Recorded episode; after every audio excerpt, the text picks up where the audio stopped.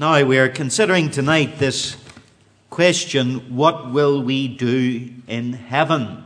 And I hope you've got a, a, pen and a notepad with you because there's a lot of ground to cover this evening. So much ground that I have to say to you again that I'm splitting this study over two weeks. I don't have uh, an introductory scripture reading tonight simply because we'll be looking at so many scriptures I didn't know which one to, to take out as preeminent, for there, there weren't any. So we're using our Bibles more than ever tonight, but we don't have an introductory reading this evening. Cliff Barrows and Billy Graham were in conversation on one occasion concerning what they would do in heaven. If you don't know who Cliff Barrows is, he is the song leader for the Billy Graham Crusades and he said to Billy, I'll have a job in heaven, but what will you do? And he was inferring that because Billy is an evangelist, everyone will be a Christian in heaven. There'll be no one to win for the Lord, but there'll be plenty of praising of God to get on with through the eons of eternity. But even that little story raises a number of questions for us concerning how we imagine what we will do in heaven. I wonder, will we feel like singing all the time, as the song says? That's sometimes what people think we will be doing. Sitting on a cloud with a harp, singing praise to God constantly throughout all eternity. Or will we be resting all the time? And we'll find out in the next two uh, studies at least that rest is a part of what heaven will be. But is that what we will be, be constantly doing throughout eternity? Will we be lying prostrate before God's throne all the time? Worthy, worthy is the Lamb crying in praise and adoration of our Lord Jesus. Now, all these things are, are wonderful, and I don't mean uh, to belittle them at all, but I do not doubt either that if we were to do them all the time for an eternity, they would lose much of their attraction for us. Now, again, the problem with our deficient understanding concerning what we will do in heaven is simply due to a general ignorance concerning the scriptures teaching on the subject of heaven. And we have pinpointed the fact, I think, adequately over recent weeks, that it is ignorance of what the Bible teaches about heaven that has eaten away and hindered our anticipation of what heaven will be like and are looking forward to it. And the very same problem uh, concerns this subject of what we will do in heaven. Often we have such a limited or even ludicrous concept of what we will be doing in heaven that we are naturally led to the conclusion that there seems to be little of interest to do in heaven. And if popular understanding of heaven is anything to go on, one would be forgiven in thinking that heaven must be, be, be a pretty boring place. We'd be left wondering how we're ever going to put the time in, or if you like, the eternity in. Now, can I say to you this evening, Whatever your understanding of what we'll do in heaven is or is not, one thing is sure no one will be bored in heaven. According to the Bible, as I'll show you tonight and over two weeks, there is plenty to do. I don't know who coined the idiom, variety is the spice of life, but they didn't realize the extent of the wisdom and truth in that statement because from heaven's perspective, if I could recoin the idiom, variety is the spice of eternal life.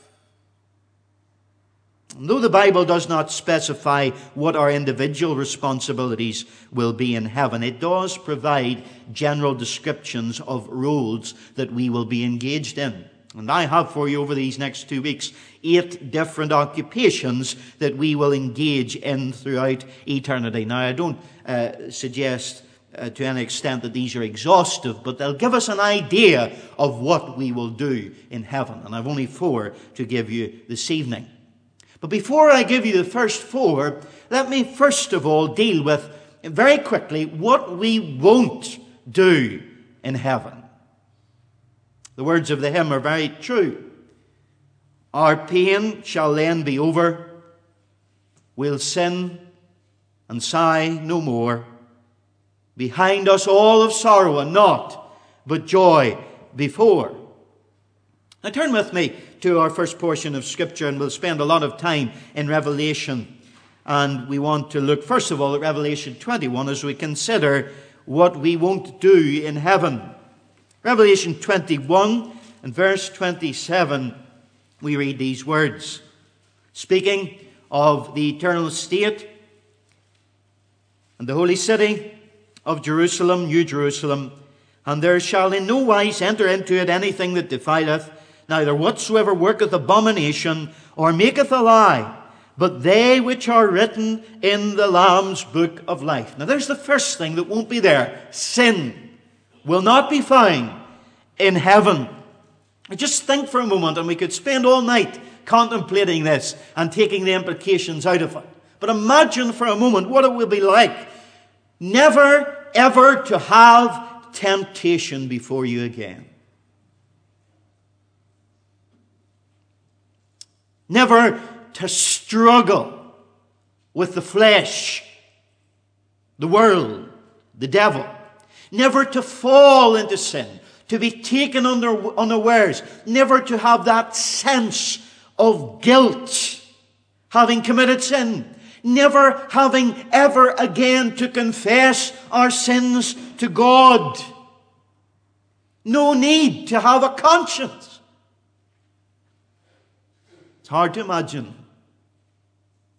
But it's a fact there will be no more sin in heaven. And as far as we relate, not only to God, but one another, there'll be no more apologies. Now, that mightn't be any different for, for some of you down here on earth. It's hard to get people to apologize these days, even believers.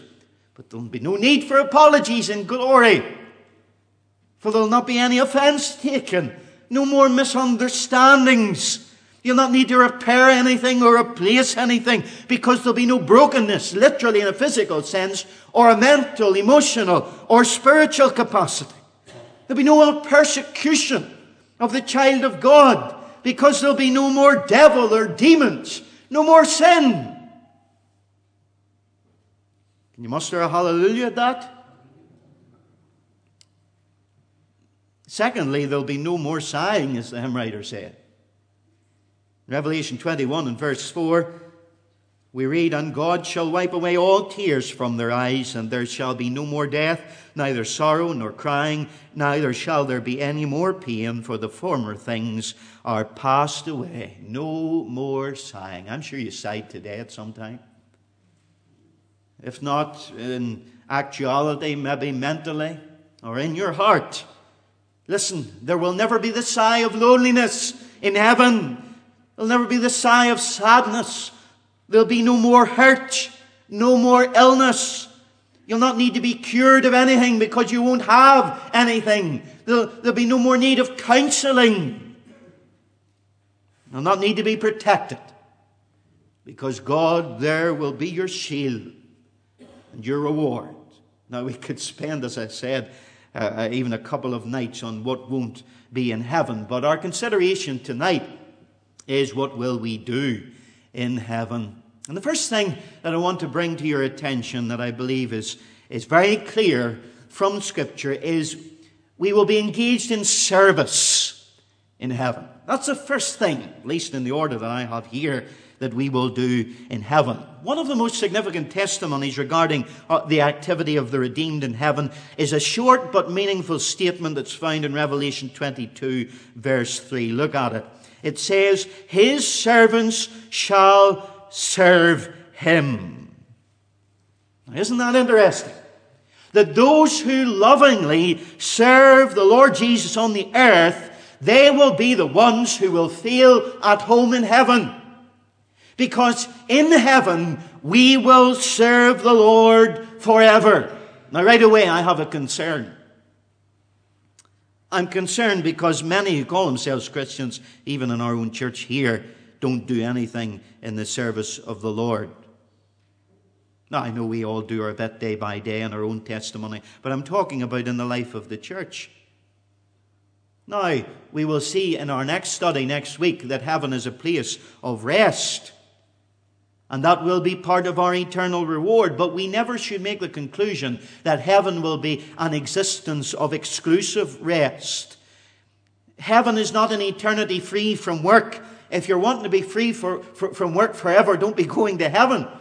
And this comes from a misunderstanding. Some people think that work is something that came from the fall and the curse after man fell into sin. That is not the case at all. Toil in work, the sweat of the brow, and indignity of work came from the fall, but God created work as something good in His original creation.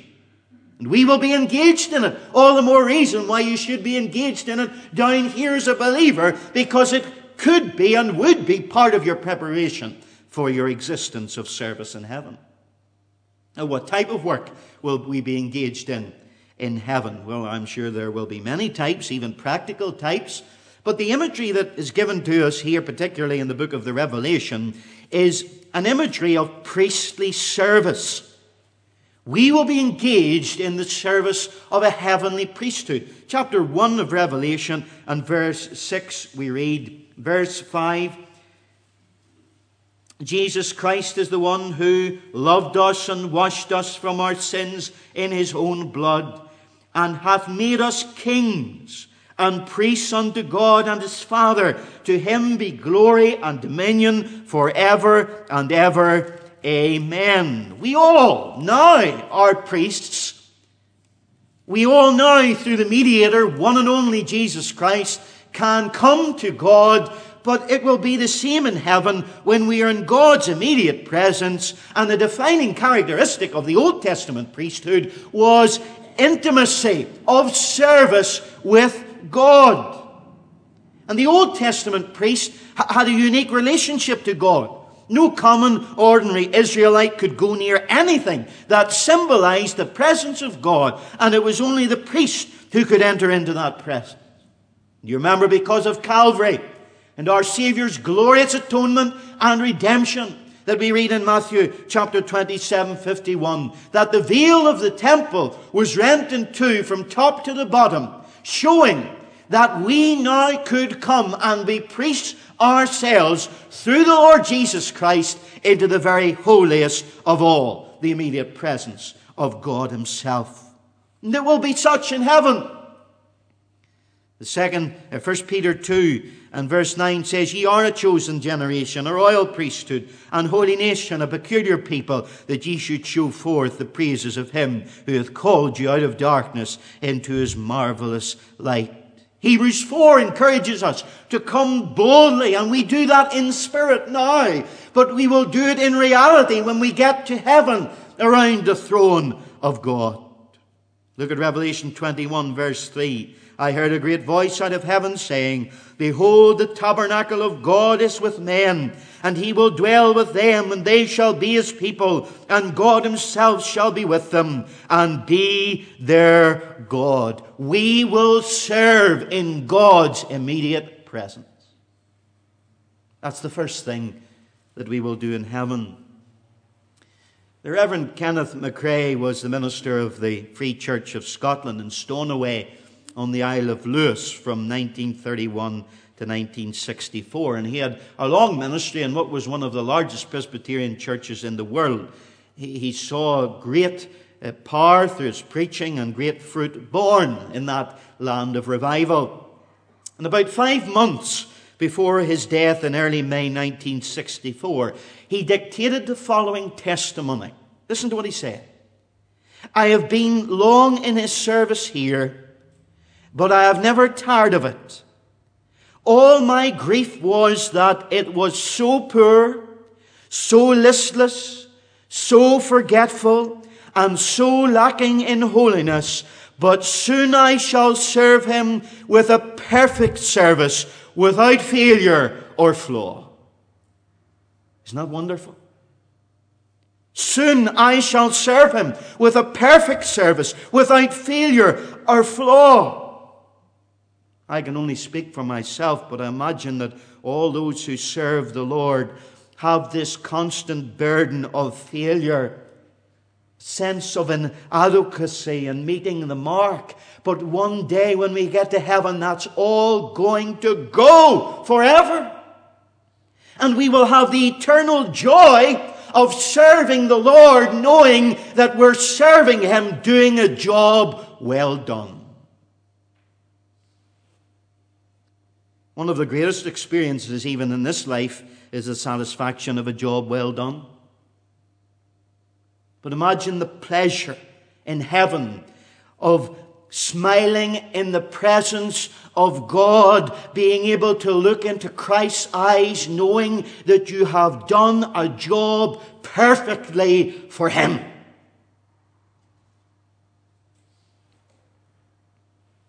Other people, sadly, tragically, have been disqualified from some forms of public service due to misdemeanors in their life, backsliding, sins that are of such a public nature that they have been prohibited, perhaps in public testimony as they once were. Isn't it wonderful to know that one day, if those people are repentant of their sins, one day service will be perfectly restored for them publicly in the presence of God?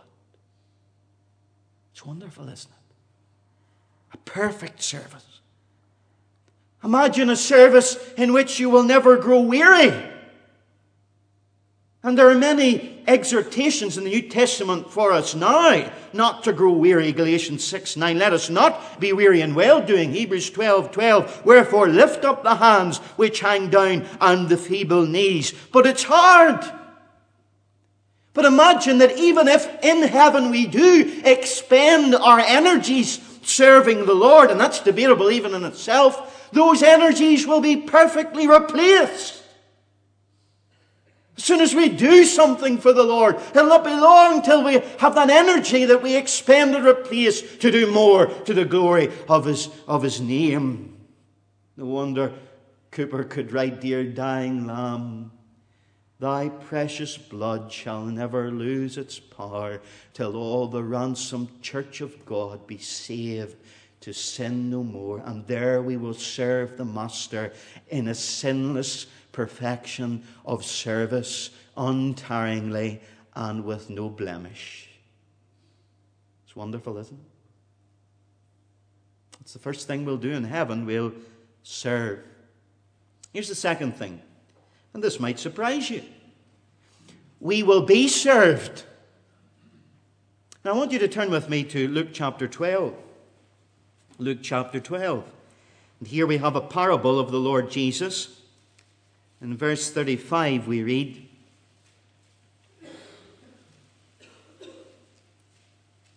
Let your loins, Luke 12, 35, your loins be girt about and your lights burning. And ye yourselves like unto men that wait for their Lord, when he will return from the wedding, that when he cometh and knocketh, they may open unto him immediately.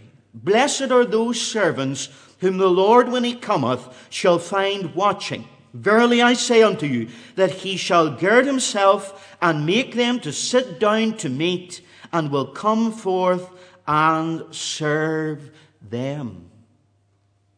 Now, the imagery that the Lord Jesus gives us here is of a great Lord returning to his palace where his slaves are waiting for him. And because they have been faithful to their Lord, when he arrives, he calls them all together. And rather than resting from his long journey or retiring for the night, the Lord tells the slaves to sit down. And he makes the slaves kings. And he prepares for them a feast and then astoundingly, he doesn't order other servants to serve them, but he serves them himself. My friends, this evening, grasp the import of this truth. Christ is saying, When I come again, and if you're watching, I will come and serve you for all eternity. To Peter, it seemed strange that the Lord should wash his feet, didn't it? Maybe the suggestion that the Lord should serve you is equally difficult to take in. But let's face it, where would any of us be tonight if the Lord had not washed our feet? If the Lord had not washed us all in regeneration? Where would we be now if He wasn't serving us at this very moment at the right hand of God as our great high priest and mediator? And the Bible teaches in this parable in particular that Jesus is going to go on serving us in heaven. What a reward it will be for us to be served by the Lord forever. John Nelson Darby once gave an address on Luke 12, 35 to 41 that we read, and somebody kindly uh, lent it to me recently, and it's entitled, The Lord Jesus, a Servant Forever. Very true. And this is what Darby says.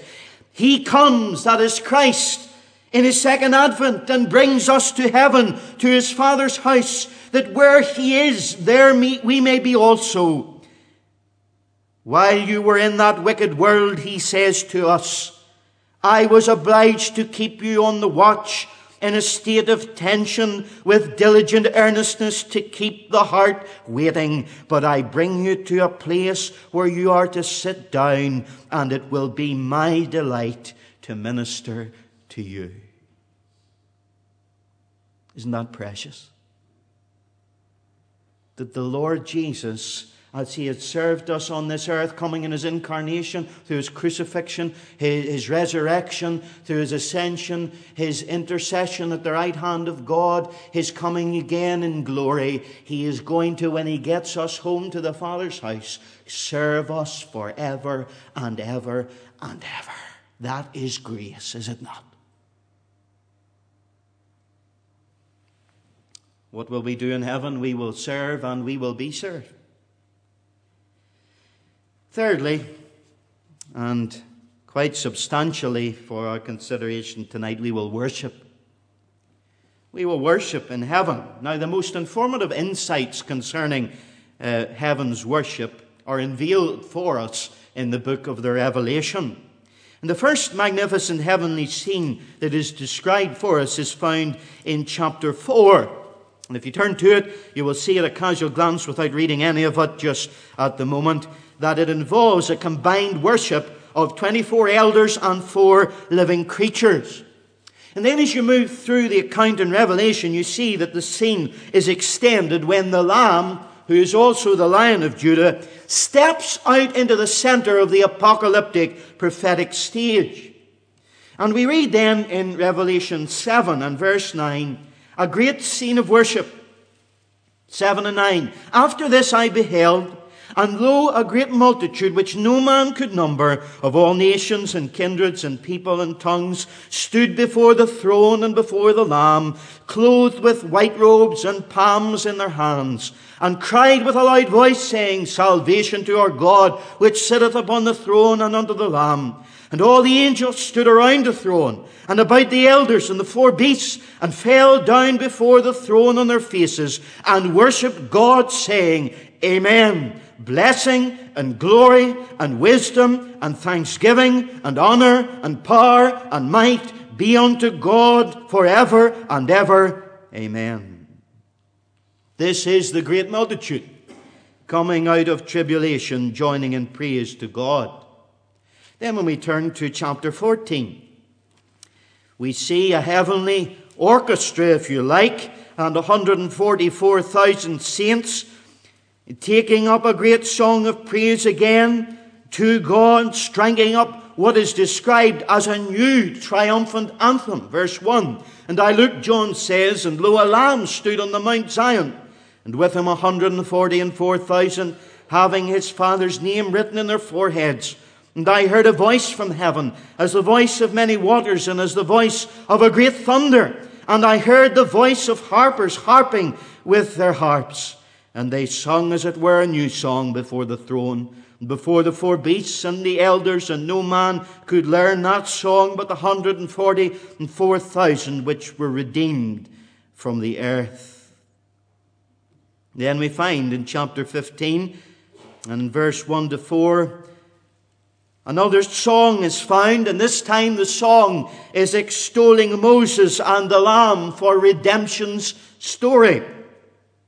And the worship, verse 1 we read is like this And I saw another sign in heaven, great and marvelous, seven angels, having seven last plagues, for in them is filled up the wrath of God.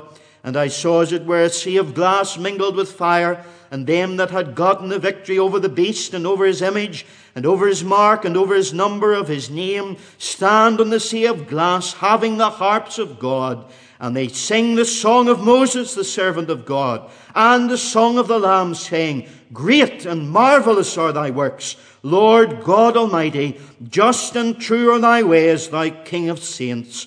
Who shall not fear thee, O Lord, and glorify thy name? For thou only art holy. For all nations shall come and worship before thee, for thy judgments are made manifest. And then finally, in Revelation 19, we'll not read it, verses 1 to 10, all of heaven appears to pick up the song of triumph. But this whole weight of evidence concerning worship in heaven, in the book of Revelation in particular, shows us that there is this constant atmosphere of worship there. Now, like the New Testament, worship in heaven is not related to time or to a place. In other words, there's not a prescribed moment to worship or, or vicinity in which to worship. Rather, just as we are to worship now in heaven in the Spirit, in heaven our worship will be our constant disposition at all times and in all places. And one reason why you'll not need a particular place to worship in heaven is because heaven is described as a temple. And wherever we are in it, we'll be able to worship the Lord we will worship in heaven. And we have to remember that God's original plan in redemption was to purchase by the blood of Christ an eternal people, a priesthood who would worship Him forever, a group of eternal worshippers. That's why Jesus said in, in John 4 23, but the hour cometh, and now is, when the true worshippers shall worship the Father in spirit and in truth, for the Father seeketh such to worship him. And isn't it thrilling that when we get to heaven, we will worship the Lord forever in a constant disposition of adoration to our God. But this is the magnificent thing to my heart, and I hope to yours.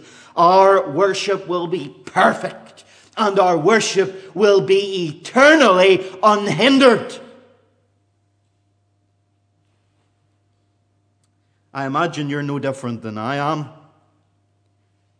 And when you try to worship, whether it's in prayer or in praise or in whatever Uh, way you can describe worship and its different features, you struggle with distractions of all sorts. And some people, in a pastoral way, have confided me some of the awful thoughts that, that spring to mind at times when they're trying to have holy thoughts and meditations upon God and His person, His character, and His, His work. And these thoughts come and interests that are apart from eh, interests of, of spiritual things. Sins even are committed in the moments when we're trying to worship God. We can be eh, enthralled with temptation. But the day is coming when we will worship perfectly without any distraction. John Newton's hymns are wonderful. And in one of them, he describes this great stress between worship down here, how pitiful it is, even in its best form, and what it will be in glory when he said, Weak is the effort of my heart, and cold my warmest thought. But when I see thee as thou art, I'll praise thee as I ought. What a thrill that in heaven our worship will always be pure from pure hearts with pure motives and with no distractions at all. That's how we'll worship. Some people ask, well, will there be singing in heaven? Well, I think I've covered enough ground tonight to show you there will be. In Revelation 15, just to remind you, in verse 3, we read, And they sing the song of Moses and the servant of God, and the song of the Lamb. And there it's envisaged for us Great and marvelous are thy works, Lord, God Almighty, just and true are thy ways, thy King of saints. Now, Revelation, incidentally, contains more songs than any other book in the Bible, with the exception of the Psalter. There are 14 of these sung by groups appearing in heaven uh, in the book of Revelation. And what they actually sing in chapter 15, if you look at it, verse 3 and 4, verse 4 each, Who shall not fear thee, O Lord, and glorify thy name? For thou only art holy, for all nations shall come and worship before thee, for thy judgments are made manifest. Those are portions out of the book of Psalms that have distinctly been given here a Christian interpretation for praise of the Lamb in heaven. And that should encourage us to still sing the Psalms. And I would that we sang more of them eh, in the New Testament age. There will be singing in heaven, and we'll be singing Psalms. The Presbyterians should be shouting Amen. And not only will we be singing in heaven, but there will be music in heaven. Mightn't get any amen out of the brethren there. But nevertheless, music has been called by many the universal language of, of this existence of creation. For if you think about it, music is in every culture. And whilst it has been perverted and depraved, of course, misused and abused, music will clearly have a prominent place in heaven. Now, I know some of you can sing without music and I don't mean without accompaniment, but without melody. But there will be music, melody in heaven. It is given a place as it was given in the tabernacle of the Old Testament and in the temple. And it was more than just melody, it was uh, instrumentalism. And I would encourage you to count. There are at least 288 musicians engaged in services in Solomon's temple found in 1 Chronicles 25, verse 1 and at least verse 7. And in that Old Testament scene of the temple, there was vocal, choral, and instrumental music that was there to add to the congregational worship.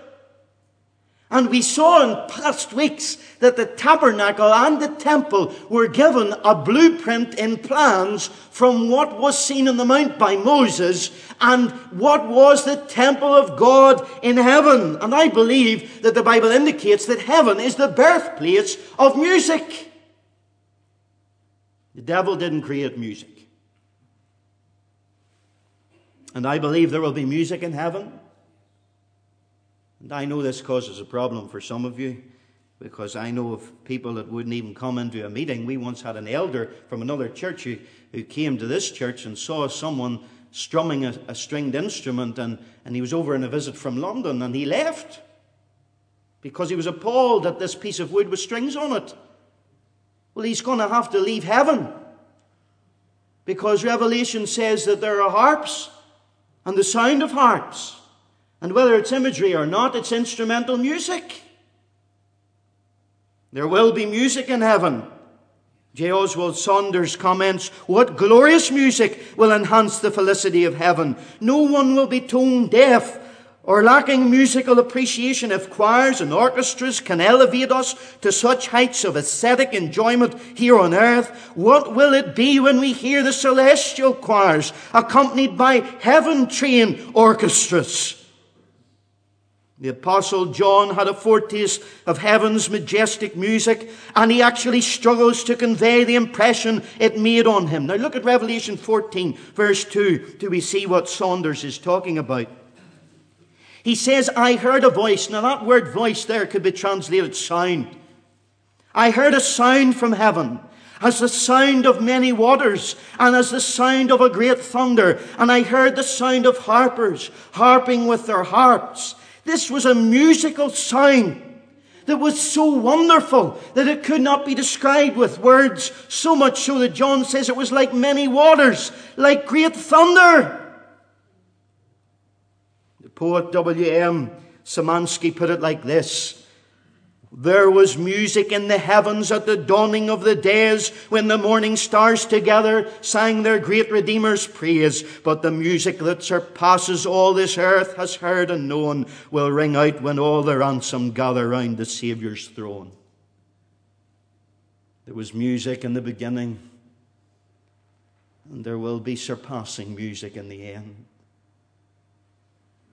John MacArthur speaks of our worship and praise well in summary and says, Perfect praise will be the highest, noblest expression of our perfected being. We will recognize the splendor of God. We will see clearly His majesty. We will see His glory and perfection. And gazing on God's perfectness eternally, we will be compelled to offer uninterrupted, unrestrained, adoring, loving worship. It will be our delight.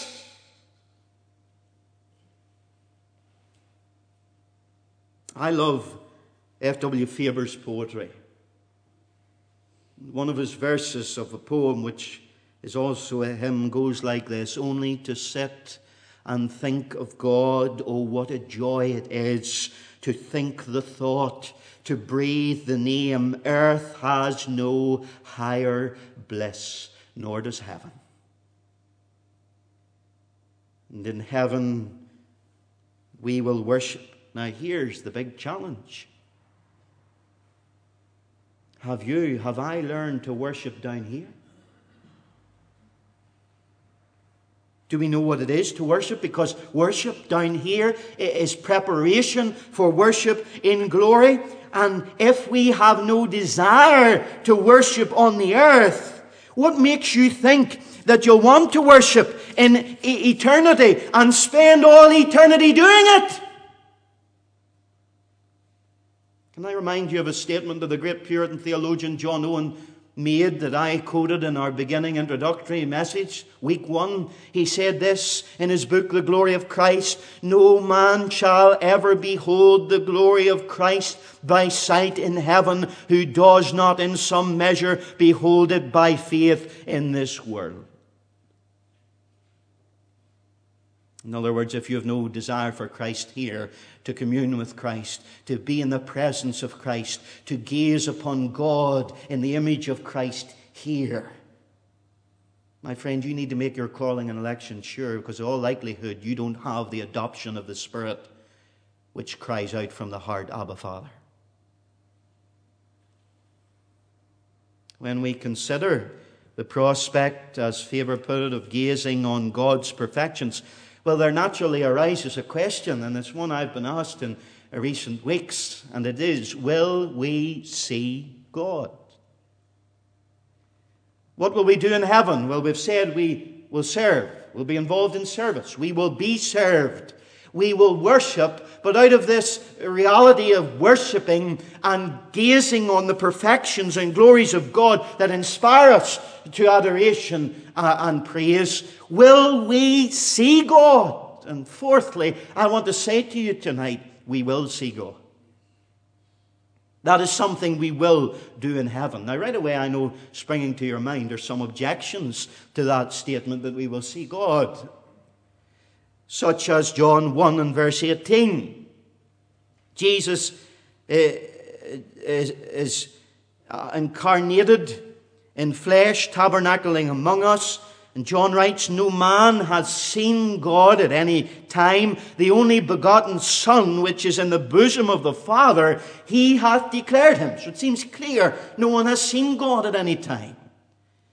John, the same author in 1 John 4 12 says, No man hath seen God at any time, and if we love one another, God dwelleth in us, and his love is perfected in us. And remember, this is the same John that writes to us in, in the Apocalypse, the book of the Revelation. But Paul also says, writing to Timothy, 1 Timothy 6 16, speaking of God, the one who only hath immortality, dwelling in the light which no man can approach unto, whom no man hath seen, nor can see, to whom be honor and power everlasting. Amen. Those three verses alone seem to be against the idea that we will ever see God. But there are other scriptures that indicate that we will see God. Those that are for this proposal are, first of all, there are many, but I'll give you quite a few tonight. Genesis 32 30 from the experience of Jacob. And he called the place where he met God Peniel, for he said, I have seen God face to face, and my life is preserved. In Judges 13 22, we read that Samson's father Manoah said unto his wife, We shall surely die because we have seen God. Job 19, 26, 27.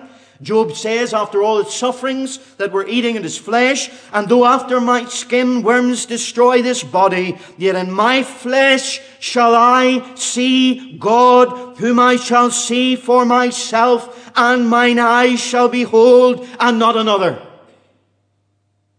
In Isaiah 6, Isaiah says he saw the Lord high and lifted up in the temple. That is heaven, his tree and filling it. And in verse 5 he said, Then I said, Woe is me, for I am undone, I am a man of unclean lips, and I dwell in the midst of a people of unclean lips, for mine eyes have seen the King, the Lord of hosts, Jehovah of hosts. And then we come to the New Testament and we find the same idea of seeing the Lord in the Beatitudes on the Sermon on the Mount. Matthew 5 8, Blessed are the pure in heart, for they shall see God. Hebrews 12, 14. Follow peace with all men and holiness without which no man shall see the Lord. The implication is with holiness and the purity spoken of in the Beatitude, we will see the Lord.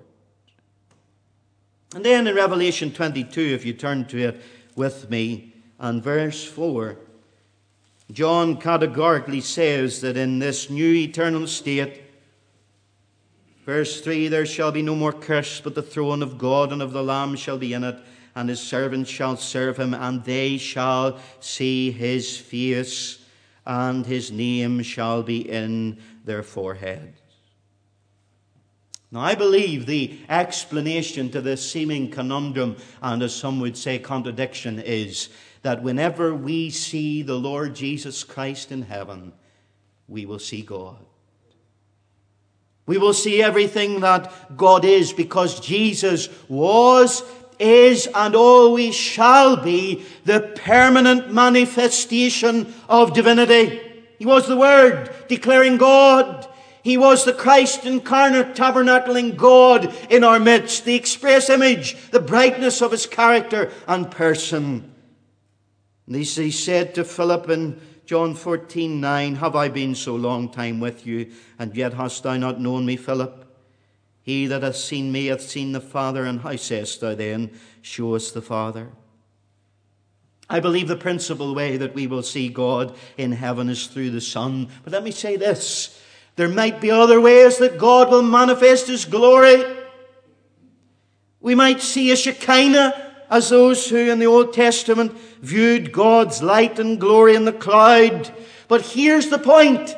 In heaven, seeing Christ will be seeing God, and seeing Christ will be all in all. What will we do in heaven? We will see God manifest in Christ. You ever imagined what that'll be like? Sometimes we're too busy. We need to take some time, even after a meeting like this, and sit down and imagine what will it be like to see Jesus. What will be in his eyes when you look at him? and all the studies that we're engaged in about heaven, we must ensure that our greatest and most joyous anticipation of heaven is seeing God in Christ And our longing for heaven should be a longing for, for Jesus. And though there are many gifts and many prospects and, and matters that would cause us to anticipate the new heaven and the new earth and being absent from the body and present with the Lord now, we must always remember to focus on the giver. Tabernacle of God will be with men, and he will be their God, and they shall be his people. What will it be like to see Jesus. I can't describe it. And the saints of God down through the years have tried. Let me give you a sample of what some of them say. Randy Alcorn, who's written a, a book on heaven that I have been richly blessed with, says this When John saw Jesus in heaven, he fell at his feet as though dead we will see Christ in his glory. The most exhilarating experiences on earth, such as whitewater rafting, skydiving, or extreme sports, will seem tame compared to the thrill of seeing Jesus, being with him, gazing at him, talking with him worshipping Him, embracing Him, eating with Him, walking with Him, laughing with Him. Imagine it. Not only will we see His face and live, but we will likely wonder if we ever lived before we saw His face. To see God will be our greatest joy, the joy by which all others will be measured. John Donne, that Christian poet, said, No man ever saw God and lived, and yet I shall not live till I see God. And when I have seen him, I shall never die. Sam Storms, the theologian, says, We will constantly be more amazed with God, more in love, and thus evermore relishing His presence and our relationship with Him. Our experience of God will never reach its consummation. We will never finally arrive as if upon reaching a peak. We discover there is nothing beyond it. No! Our experience of God will never become stale. It will deepen and develop, intensify, amplify, unfold and increase, broaden and balloon. Rene Pache, the Bible teacher and theologian, says, Here on earth, we know what it is not to be able to take our eyes off a lovely sight. A wonderful flower a magnificent panorama or an unusual work of art can make us quite beside ourselves. What will it be when we shall see face to face the author of all that is beautiful and perfect? What will it be to see God? It was denied Moses. And yet Paul says in 2 Corinthians 4, For God, who commanded the light to shine out of darkness, has shined in our hearts to give the light of the knowledge of the glory of God in the face of Jesus Christ. 2 Corinthians 3.18, But we all, with open face, beholding as in a glass the glory of the Lord, are changed into the same image from glory to glory, even as by the Spirit of the Lord. What will it be to see Him? And what will it be, as John says, to see Him and to be like Him? We can identify with Thomas Binney when he said, Oh, how shall I, whose native sphere is dark, whose mind is dim, before the ineffable appear, and on my naked spirit bear that uncreated beam. But he answers in another verse, and we too can rejoice that there is a way for man to rise. To that sublime abode and offering and the sacrifice of Holy Spirit's energies and advocate with God. And we will see God in the face of Jesus Christ. What will we do in heaven? We will engage in service. We will be served we will worship and we will see God. And next time we study, I want us to consider whether or not we shall reign. We shall have fellowship. We shall learn and we shall rest.